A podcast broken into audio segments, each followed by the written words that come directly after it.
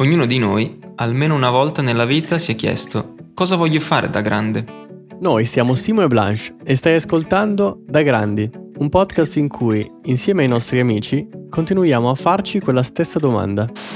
Ma anche semplicemente eh, una persona esterna che eh, si ferma a guardare la partita per sbaglio all'interno, all'interno della, della, casa, si ferma e dice, eh, però coinvolgente.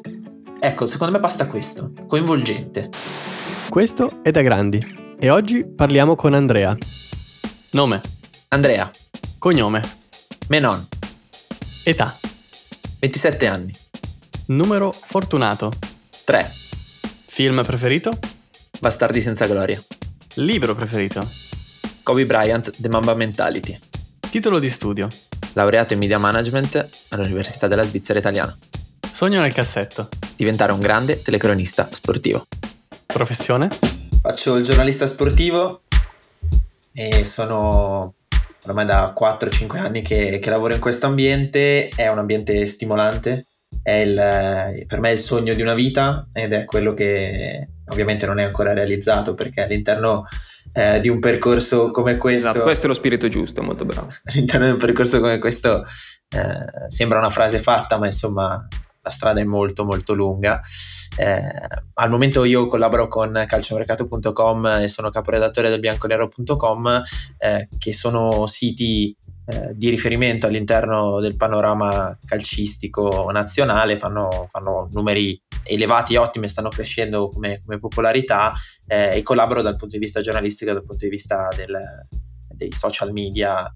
Poi sono diventato quest'anno ufficio stampa del, del Varese Calcio e mi, mi, diletto con le telecronache, che è la parte, è la parte più divertente di questo, di questo lavoro, secondo me, perché lì vuol dire proprio che uno ci può mettere tutta la passione che vuole non ci sono regole, eh, c'è solo la regola di cercare di trasmettere tutto quello che uno può trasmettere al proprio pubblico. Quindi Andrea Menon fa il caporedattore al bianconero.com. Quindi si sveglia la mattina e ci hai parlato di social media, del barese, questo e quell'altro. Quindi ti svegli la mattina e cosa succede di bello? Mi sveglio la mattina e accendo il computer come prima cosa. Ecco, che già. Basta mettere giù i piedi dal letto, ormai è una cosa una cosa che, che, accomuna un po' tutti noi, però quello è. Eh, no, mi sveglio la mattina, faccio rassegna stampa, eh, sia quando sono in turno, sia quando, visto che è un lavoro online, comunque funziona con dei turni di lavoro, eh, sia quando uno non è per così dire appunto in turno, eh, si fa la segna stampa per rimanere sempre ben informati, per cercare i temi principali, soprattutto perché quando uno diventa caporedattore ha questa mansione di organizzazione totale eh, delle tematiche del giorno ed è colui che ha eh, in mano il sito dal punto di vista proprio del sentimento. Eh, secondo me è fondamentale la mattina, stiamo sempre parlando di calcio, quindi comunque di un mondo economicamente importante e all'interno dello sport importante, però si parla di sport, quindi eh, sono cose che magari la rassegna stampa non è che cambia la vita alle persone. Si fa la rassegna stampa, si affrontano i temi più importanti della giornata, si ricercano eh, le, le, prime notizie. Nel caso di un sito come il nostro si fanno tanti articoli all'ora, quindi eh, di carne al fuoco ce n'è tanta. Eh, bisogna essere bravi a, a, trovare i punti fondamentali da mettere nella cosiddetta prima pagina, perché poi il sito online si aggiorna volta per volta, però funziona con lo stesso sistema e quindi ha una prima pagina, eh, una, un rilievo delle notizie. Questa è la cosa più più complessa. Ah, quindi tu, cioè da un lato scrivi ancora, giusto? Sì, assolutamente. Nel senso, sappiamo che prima facevi il giornalista più, più semplicemente inteso e quindi adesso oltre a scrivere, quindi gestire, come dire, le parole, eh, diciamo la carta, anche se non è più la carta, gestisci le persone, no? Sì, esatto. Eh, il lavoro del caporedattore prevede la gestione delle notizie proprie, quindi si ha una delle notizie proprio sue, delle notizie della segna stampa e la, e la gestione soprattutto delle persone, eh, che vuol dire essere punto di riferimento eh, per chiunque dei colleghi abbia bisogno all'interno della redazione, eh, punto di riferimento per ciò che esce sul sito, in particolare per un sito come il nostro, eh, dove eh, chiaramente un caporedattore non detta la linea editoriale perché per quello ci sono i direttori, eh, però indirizza le tematiche calde, deve essere sempre disponibile se non H24 quasi, cioè all'interno anche dei giorni liberi, deve avere comunque un occhio di riguardo per il sito, eh, ogni due ore, proprio nei giorni liberi, eh, dare eh, uno sguardo magari ai principali competitor, eh, a cosa può mancare, dare, fare delle segnalazioni, eh, queste cose qui che sono, che sono fondamentali e poi organizza la, la settimana redazionale, quindi fa eh, i cosiddetti turni di lavoro, organizza gli editorialisti, i temi, i temi che loro devono toccare, perché all'interno di un sito naturalmente ci sono dei redattori e anche dei collaboratori esterni che comunque aiutano a rendere il prodotto un po' più ampio. Uh-huh. Quindi eh, come l'hai vissuta questa transizione e come ti senti ora che sei diciamo in questo ruolo? Secondo me è un percorso, è un percorso lavorativo, io sono arrivato dopo comunque tre anni che collaboro con, tre, quattro, quattro anni che collaboro con queste due testate, uh-huh. eh, sono arrivato ad avere questo tipo di ruolo.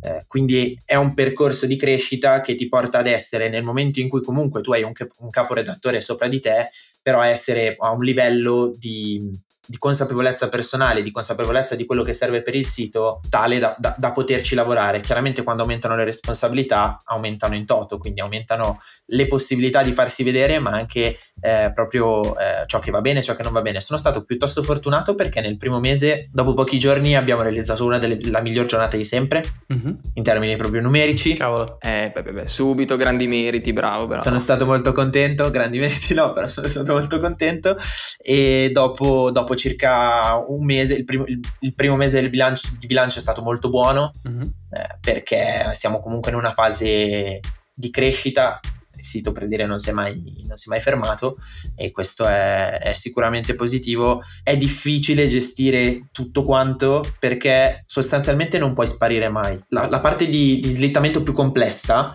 è nel momento in cui sei fuori dal tuo turno di lavoro. Mm-hmm. Quando, quando sei un redattore semplice, eh, nonostante la passione o nonostante l'interesse, però finite le tue ore di lavoro, 6, 7, 8, 10, quante possono essere, hai sostanzialmente chiuso la tua parentesi e quindi se vuoi sparire per qualche ora a fare il tuo, va benissimo, devi solo poi essere informato in modo tale da avere una figura giornalistica completa, questo è fondamentale. Uh-huh. Nel momento in cui però sei eh, un caporedattore, comunque hai un ruolo con delle responsabilità o come può essere quello dell'inviato, devi essere sempre sul pezzo perché... Ehm, in, qualsiasi momento può arrivarti la gestione di un pezzo particolare, la verifica di alcune fonti, eh, la, la, la, lettura di alcuni pezzi per capire se sono, eh, se devono essere, in gergo si usa passare, cioè nel senso rileggere bene il pezzo in modo tale da capire eh, se, se, è, se, è, tutto corretto, se c'è qualche errore, che può anche essere una data sbagliata, insomma, però uno deve avere la consapevolezza. Questa è la cosa più difficile perché poi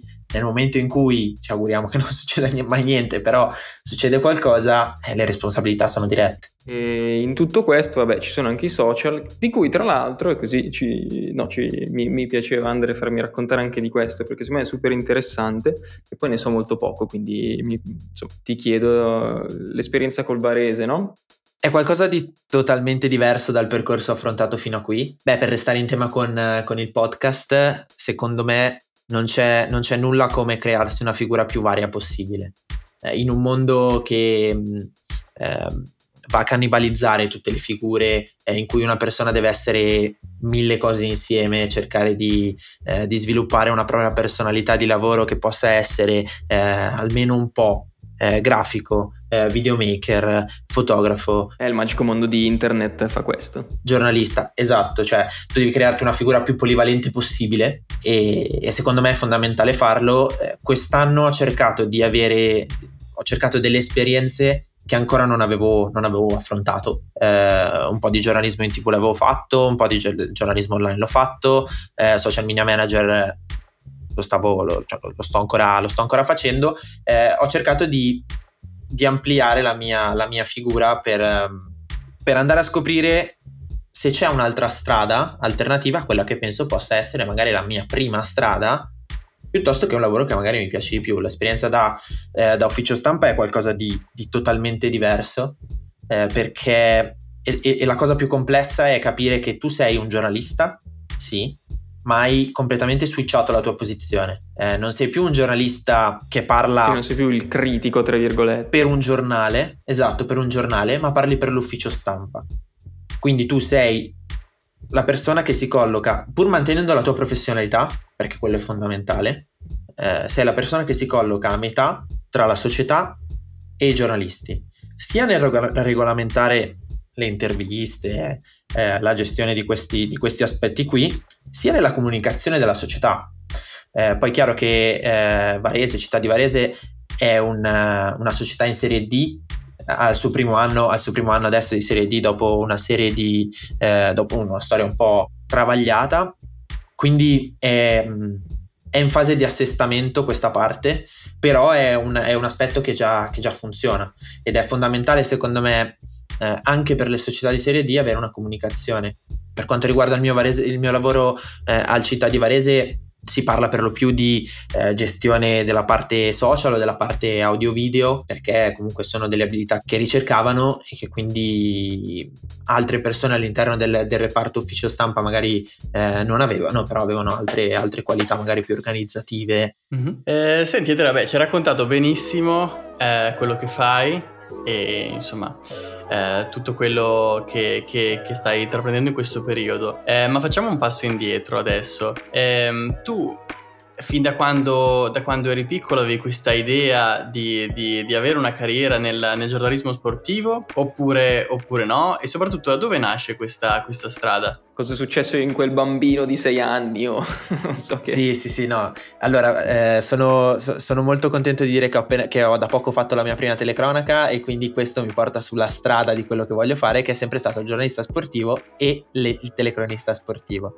Questo è il sogno di quel bambino di eh, 6, 7, 8 anni eh, che vestiva le sue, prime, le sue prime maglie da calcio, ricordava eh, a memoria tutte le, le, le, formazioni delle principali squadre di Serie A e le recitava come le, meglio delle filastrocche di Natale e così via, però no, è sostanzialmente, è sostanzialmente quello che ho sempre voluto fare perché nasce tutto da lì e nasce tutto dal ehm, secondo me dalla passione nel momento in cui uno eh, si, si, mette nell'ottica che il suo lavoro, che, quello, che la sua passione può diventare un lavoro, uh-huh. allora fa di tutto per perseguirla nella maniera cioè, più strenuamente possibile. Poi non è detto che, che appunto ci si riesca, però eh, stra- nel, nel, nel, mio percorso, da quando ero piccolino, appunto in queste tappe, ci sono state le telecronache alla PlayStation, come poi immagino che molte persone abbiano, abbiano fatto nella, nella, loro vita. Vabbè, noi facevamo il col, col, col Lego Football incredibile, bellissimo le telecronache di, di, di, di tutto quanto, eh, da, appunto anche con i Lego, eh, le, dei tornei con gli amici, delle partitelle, di, eh, qualsiasi cosa. C'è stata mm, eh, una lettera a, c'è stata una lettera um, a Fabio Caressa dopo, dopo, i mondiali del eh, Germania 2006 vinti, da, vinti dall'Italia. Ah e cosa, cosa, gli hai scritto? che bello questa cosa. Ah gli avevo scritto sostanzialmente che, che volevo essere che volevo diventare come lui. E no è fondamentale secondo me cioè era, era bellissimo per me poter pensare di scriverli in un momento in cui comunque era, era il 2006, i cellulari c'erano, eccetera, non è che siamo troppo vecchi, mm-hmm. eh, però non c'era questo contatto diretto che c'è adesso, che gli scrivi sui social, qualsiasi cosa, no? Sì, Twitter non c'era ancora. C'era ancora un minimo di distanza legittima tra le parti. Infatti una risposta non è mai arrivata alla lettera, non so nemmeno se l'abbia ricevuta, mm. però insomma la mia idea, cioè l'idea di potergli, di potergli scrivere, di dirgli un giorno voglio fare anch'io questa cosa perché quando ti sento mi emoziono è la scintilla che è scoccata in quel momento e che, che ti rimane un po' dentro fino a quando fino a quando non riesci a raggiungere il tuo obiettivo. Beh, e poi niente, cioè, ti sei messo in testa la veneranda età di anni 12, 8, 7, 11, non, non chiaro, però questa cosa e poi è anche abbastanza, come dire, customizzato poi il tuo percorso. Questo secondo me è interessante per poche persone che ho in mente, no? È così chiaro quello che vogliono fare e quindi di conseguenza anche il percorso poi di studio e di, e di lavoro. Tu dicevi, hai iniziato a, a collaborare con, insomma, con certe realtà fin da subito, no? molto presto. Quindi penso sia anche interessante, non so cosa puoi dirci, un po' il rapporto anche tra, tra studio e lavoro, no? Quanto, quanto si impara a scuola, quanto poi si impara facendo, ma quanto anche è importante insomma, abbiamo fatto un master insieme, quindi non è che hai finito dopo la maturità di studiare, ecco, non so come dire. Beh, ho deciso che avevo 8-10 anni, sì, poi 12, insomma, quelle, quell'età lì, deciso, nel senso che appunto avevo questo sogno qui. E il mio percorso è stato, tra virgolette, semplice da scegliere perché non mi sono mai visto a fare nient'altro. Mi sono sempre visto a fare quello e anche quando provavo a fare le telecronache piuttosto che eh, sapevo che alla fine il mio mestiere dove, vo- voleva essere quello lì perché sapevo che mi sarei divertito come mi sto divertendo ora a lavorare e poter stare connesso anche 10, 12, 15 ore al computer senza, eh, senza, senza soffrirne. Ehm, e invece, invece è così. Il rapporto studio-lavoro, secondo me, è un, po', è un po' complesso perché se dicessi che lo studio. Che, che lo studio... È una scelta, insomma. No, no, chiaro. Cioè, abbinare le due cose è una scelta. Eh, è una scelta che personalmente ho fatto e ho voluto fare per il semplice fatto che eh, nel, nella mia testa eh, la mia realizzazione passava dal fatto di arrivare a determinati livelli molto presto. Perché ehm, per, come, per, come, la vedo io, che non è una, vers- una versione, ehm, non è per forza la verità all'interno del mondo del giornalismo, però ci sono eh, nel giornalismo sportivo, nel giornalismo soprattutto legato al calcio, pochi posti ad un altissimo livello. Mm-mm. E quindi nel mio percorso c'è sempre stata l'idea di provare ad arrivare ai bordi di quel livello molto molto presto. Chiaro. In modo tale da poter avere il tempo per poi entrarci, crescere eh, e, e, formarmi. Quindi la mia idea era quella appunto di fare un percorso di studio eh, che mi permettesse di apprendere cose che, eh, nozioni, ma anche di conoscere delle persone, eh, di crearmi una rete di contatti che mi permettesse eh, di, di crescere molto e l'ha fatto eh, perché sia la, la, triennale, ho fatto una triennale in, in linguaggio dei media in cattolica eh, a Milano, sia il master eh, a, a, Lugano che poi abbiamo fatto insieme, sono stati eh, parte integrante di un percorso che comunque mi ha portato a vedere diverse sfaccettature di questo mondo e che hanno creato la mia, la mia figura in modo ampio. Quindi diventa fondamentale secondo me eh, fare un percorso di questo tipo. E io sinceramente il mio percorso lo, ricons- lo, lo consiglierei a tutti, anche quello di iniziare a lavorare molto presto, non perché ne avessi la necessità economica, di dare quanto uno possa voler, eh, volere l'indipendenza e così via, eh, ma proprio perché ti fa capire presto cosa ti serve per stare all'interno del mondo lavorativo e dove vuoi andare. Certo, no, questo è un, altro, è un altro nodo interessante perché soprattutto in questa fase qua, no? Noi, vabbè, come, cosa faremo da grandi è il titolo del podcast, quindi eh, la fase è quella di, di, pers- di, di insomma, giovani che si affacciano al mondo del lavoro e, e c'è sempre, irrimedi- irrimediabilmente, specialmente in Italia, il compromesso del stage non retribuito, vale la pena o no? piuttosto che mi chiedono di fare questo, a me piace, cosa ne guadagno? E, sono ragionamenti non indifferenti da fare. Assolutamente, sono assolutamente d'accordo perché il lavoro, io sono dell'idea che il lavoro va sempre pagato. Quello che però ho sempre pensato è se uno ha la possibilità economica di potersi permettere una barra due esperienze come stage eh, non retribuito e quello che ottiene in termini di contatti, possibilità, eh, professionalità, lezioni all'interno del lavoro, eh, quindi quello che poi vai ad immagazzinare è superiore al mero compenso economico, ne vale la pena. E se, è all'interno di, se, se uno pensa che sia all'interno una tappa importante all'interno del suo percorso, vede che una tappa comunque eh, un possibile snodo all'interno del suo percorso eh, cruciale un, eh, un punto da cui partire piuttosto che, allora ne vale la pena. Il ragionamento secondo me che ognuno, poi ognuno di noi sa dentro di sé quello che preferisce fare, quello che è meglio è meglio per sé, però eh, io ho sempre ragionato così. No, molto chiaro. Ci hai raccontato di quello che stai facendo, eccetera, eccetera, eccetera, ma c'è un grande ma, no, se non sbaglio. Cioè, vabbè, da grandi, cioè in questo momento che siamo grandi, stai facendo questo. Ma sappiamo che in realtà c'è un po' di offline nel tuo futuro, almeno come, come desiderio, no? Cioè, più che offline, comunque di, di un'idea di giornalismo sportivo un po' più legato all'audiovisivo, un po' più legato a una certa dinamica che in questo momento oggi è ancora in buona parte la televisione. Esatto, esatto, la televisione o chi per essa, insomma il modello audiovisivo, chiamiamolo così, media audiovisivi, eh, sono, sono il, mio, il, mio, percorso. Questo perché, come si, si nota, mi piace parlare, eh, anche troppo, e quindi, no, vabbè, eh, scherzi a parte, mi sono sempre visto proprio a fare questo, a fare le telecronache, ho avuto qualche, adesso qualche possibilità di farla.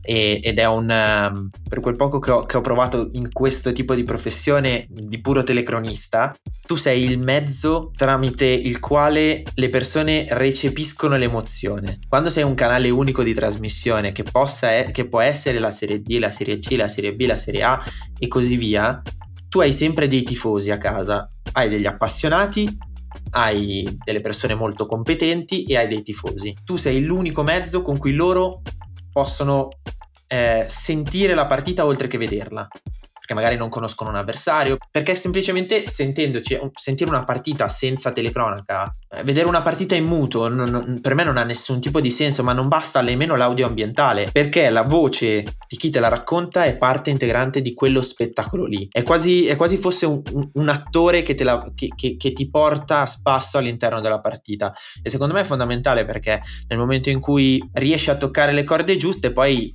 le persone magari apprezzano il tuo lavoro, la tua competenza, eh, le tue analisi, se ne puoi sapere o non sapere di calcio, ma anche semplicemente eh, una persona esterna che eh, si ferma a guardare la partita per sbaglio all'interno, all'interno della, della, casa, si ferma e dice, eh, però coinvolgente.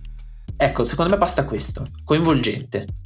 Poi viene la preparazione e tutto il resto, però nel momento in cui c'è il coinvolgimento hai già raggiunto un, una grande parte eh, di quello che è, che è, l'obiettivo, perché poi alla fine la televisione è basata sullo spettacolo, è basata su tutto questo. Eh, per me l'unico mezzo è, è la passione, le, emo- le emozioni che sto vivendo, cercare di trasferirle. Basta. Se dovessi scegliere il tuo, il tuo futuro datore di lavoro, sarebbe da Zone, Sky o Mediaset? Sulla parte telecronaca e così via, spero Sky, perché comunque sono, sono quelli che fanno è la televisione che fa il miglior lavoro d'Italia su tutto, sullo sport in maniera, in maniera assoluta perché lo, loro trasmettono con delle immagini tutto quello che le persone che ci lavorano hanno dentro. E quindi sono, so, sono l'emblema totale della passione e del sentimento che, che si può avere intorno, intorno, al mondo dello sport, sia esso tennis o, o, calcio o altro, insomma. In ogni immagine in slow motion con una musichetta sotto un po' uno si emoziona.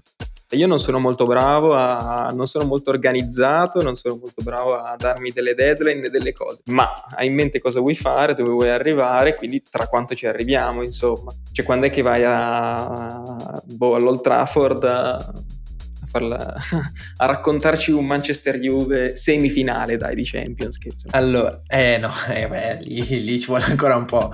Eh, allora, facciamo passo per passo. Eh, ti direi, no, allora, in questo mondo ci sono dentro ehm, per arrivare ai bordi di quel top, top, top manca ancora qualcosa. Per arrivare al top manca ancora qualcosa cioè manca ancora di più, però sinceramente vorrei arrivare entro un paio d'anni ad essere al bordo di quel top eh, un paio d'anni, sinceramente vorrei, ho, ho la fretta di, di, capire se questo sogno è, è reale. Beh, molto bello, andremo avanti a parlare per ore chiaramente, ma eh, ci, ci, diamo un tono come sappiamo e un tempo soprattutto. E arriviamo quindi alla sintesi di tutto quello che abbiamo detto con un bellissimo uh, A-B test per te che non è un A-B test, ma una domanda A-B. Ci chiedevamo, ci chiediamo e chiediamo a tutti se dovessi scegliere Harry Potter o Signore degli Anelli. Signore degli Anelli. Ah, maledizione, maledizione. eccezionale c'è questa, questa, diatriba in atto in cui ovviamente io parteggio spudoratamente per Signore di Anelli e Simon che adesso cerca di venderti anche l'audiolibro di Pannofino probabilmente come è già successo. Eccezionale, no? grandissimo, grandissimo Harry Potter, però vabbè rispettiamo la tua scelta ovviamente. ecco, direi e sosteniamo anche. Al tuo fianco nella battaglia col Signore degli Anelli. Ciao Andrea, è stato un piacere, grazie mille per essere stato con noi, speriamo di risentirci presto. E auguri per tutto e ci sentiremo evidentemente tra qualche anno quando ci chiamerai da Wembley per chissà che cosa. Grazie a voi, è stato un grandissimo piacere.